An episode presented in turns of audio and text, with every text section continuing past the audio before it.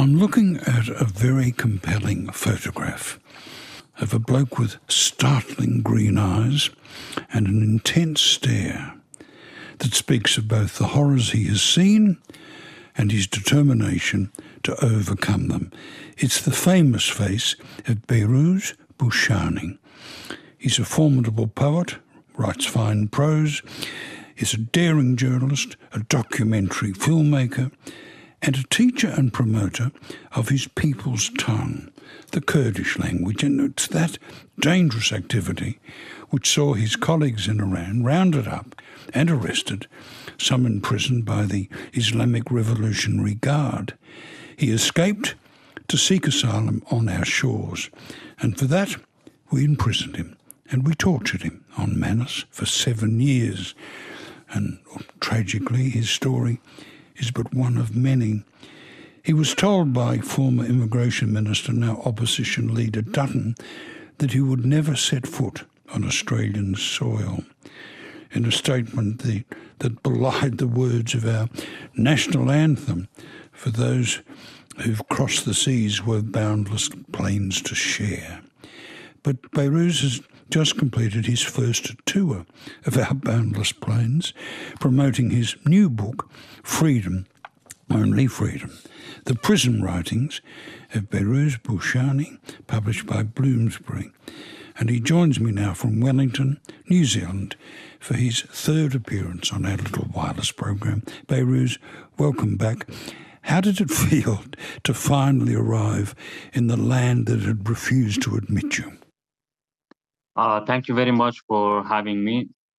Actually, when I came to, I went to Australia in the airport, I was quite nervous that how people will react and how about my feeling on Australian soil. But uh, the first event that I had I felt relieved. I felt uh, relaxed in Australia. So then I started my journey in Australia across the country, and I visited uh, many cities, most of the cities in Australia, and met with many people, many communities, and people who engage with my work. So that was a great feeling. Always I say that I had this chance to work with the good side of Australia. So that was a great feeling. But of course, uh, you know, anger always is there. And I think we should politically stay angry because we need that anger to work, to continue to work, to expose this system that is my feeling. Now, the book, of course, is uh, contains your writings from Manus, a place you were sent when the Rudd government decided no asylum seeker would ever be settled in Australia. That was in July 19th, 2013. And in your book, you describe how even hearing the number 19 caused a feeling of horror for you and your fellow inmates. Yeah, you know, in uh, most of my works, in the articles, in the book, in the uh, movie that I made with uh, my colleague uh, Arash Kamali Sarvestani, who is in Netherlands, and some other works, always I try to, you know, expose the soul of the system. So it's very difficult to explain, to describe, but I just wanted that people feel um, amazing how life is inside the prison camp. It's a very brutal system. People struggle with the brutality of that system. People live through a systematic torture. And of course, many people have been damaged uh, mentally and physically. So, uh, in but in my book, I think what in my works, what is really important for me is that people imagine the soul of system. And on the island, you were known as MEG 45. Yeah, you know, that, that is the heart of the system, you know. Recently in Q&A program on ABC, I mentioned that to the liberal uh, senator that he mentioned my name and I say that actually you refused to mention my name. Not only me, many refugees, and my name was MEG 45, and other refugees uh, with different numbers. I think that you know shows the mentality of the system and how uh, the heart of this system how is very dehumanizing. It was it was on ABC's Q and A that uh, you were finally spoken of by name by a, a coalition MP in Dan Tehan. It was a very significant moment, wasn't it? Yeah, of course. You know, I think it was great because you know for many years I watched the Australian media and I felt that actually we don't have a platform, the platform that we talk and we share stories. And I think that stage was important that I sit down with uh, two senators and some others and criticize both political parties that how they created this tragedy. And that visibility i think is important because we for many years we've been uh, you know out of sight and mind you know and that was very important that visibility. Behrouz you're absolutely unstoppable. In Canberra you've called for a royal commission into our treatment of asylum seekers. I wholeheartedly endorse that but how does it feel to think that that could happen? I think that was another important moment for me because for many years I was looking at uh, Australian Parliament and always the decisions against us, against refugees, and uh, that place, that particular place, uh, made us disappointed, and so that was really important that I appeared there and I had this opportunity to talk to the media and also to politicians. I raised the issue of people who remain in Port Moresby and Nauru, 140 people. I raised the issue of uh, the, the legislation that recently Green Party put on the table to transfer those people to Australia. But I called for Royal Commission because I think people of Australia and refugees as well, you know, we should know who is behind this, what is the role of security companies in this uh, industry, uh, about the people who've been killed. We should we should uh, have a independent investigation towards those deaths. Uh, and also, I think it's uh, people of Australia should know, you know, that it is their right, and it is our right that people know what's really had happened in Manus Island and Nauru, and also in detention in Australia. Peter Dutton say that I never come to Australia, but I was there and I was in the parliament. So personally, was important for me as well. It's also important that Australians understand the vast cost of this detention system. It uh, nudges 10 billion, but the Refugee Council says the figure is likely to be an understatement. So the human cost and the financial cost.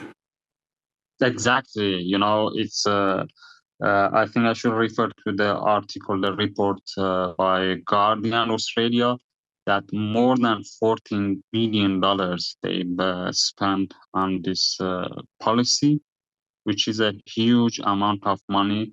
They made a contract with uh, with an American company which uh, is accused of violating human rights with uh, 420 million dollars for a contract in Nauru and we know that only 70 people remain in Nauru. And that is a big question how they want to spend that money, you know, to 70 people, but the contract is 420 uh, million dollars. And already we heard about security company uh, Paladin and, uh, you know, that scandal and some other companies. So it's really always it's a big question why Australia is wasting this money. And we know who is the winner of these contracts. security companies. I'm talking to Behrouz Boochani, who's the, the public face, the most famous face of our mistreatment of refugees. Now, two days before you left Australia, Minister Andrew Giles announced that around 19,000 people on uh, temporary protection visas would be allowed to apply for permanent visas. Now, okay, it's a victory, but it only applies to people who arrived before that dreaded date of July 19, 2013. The rest still in limbo. Yeah, I think, uh, of course, that was an achievement. It was a big uh, step forward. But we should remember that 12,000 people are in Australia now, and they are not a part of this program. So, what about those 12,000 people? What about uh, 140 people who remain in Port Moresby and Nauru without future? And also, uh, another question that remains is that we need a time frame. When are they going to give them permanent visa? Because people have been in Australia undecided for more than a decade. So, I mean, there are many, many questions around this policy. This system damage people. Still, people are suffering. I call it uh, invisible violence that people who are in the, the, the community they are carrying a kind of violence that is very invisible. well, you, well, you, you stated it very clearly, and I quote I have seen many cases of self harm and suicide attempt. Inflicting torture by the use of time is the best and complete explanation of this situation. Exactly. You know, that is a, a key concept for this system and this uh, detention industry that they never ever tell the detainees or refugees who are in the community when they are going to process them, when they are going to give them visa, when they are going to release them. And for many of them, even they don't know where they will go. And keeping people in indefinite detention, they feel deep torture and it's hard i should say that it's hard to explain how it's feeling you know how what people are enduring. The great writer arthur koestler made exactly the same point on his terms of imprisonment in uh, darkness at noon. One step forward one step back. Home affairs minister clare o'neill said on the same day as the announcement about the new visa arrangements that the government remained committed to Operation Sovereign Borders and anyone who arrived by boat would continue to be turned back. You know, I think that that is a message to the opposition rather than a message to, uh, you know, smugglers or refugees. That is just a message to the opposition and, you know, always Labour has been in a defensive position. But we should remember this that 14,000 refugees are in Indonesia, and Australia stopped to accept refugees from Indonesia as well. You know, and they have been there for more than a decade. So there is a question: what, what is the reason behind this? Why Australia take refugees from other places around the world, but mm-hmm. not from Indonesia. And also, I should criticize the Australian media that we haven't really read or see a good report from Australian media about refugees in uh, Indonesia. Media should go there and talk with refugees and ask them that how this policy by Australia affect on their lives. What is the reason they stop coming to Australia? Does uh, keeping people in Manus and Nauru affect on them? I think we should know, we should hear this story from refugees themselves. Let's hope that you can give evidence at this uh, proposed Royal Commission. Are you still in touch with uh, the refugees who made it to New Zealand, to Cambodia, and other places? Yeah, I uh, stay in touch with some people in Australia. I met many people when I was in Australia. I visited, uh, you know, many cities, and some events I share the stage with them just to come on the stage and talk. And some refugees in who are in America, Canada, some in, are in Europe, and or of course some in Port Moresby as well.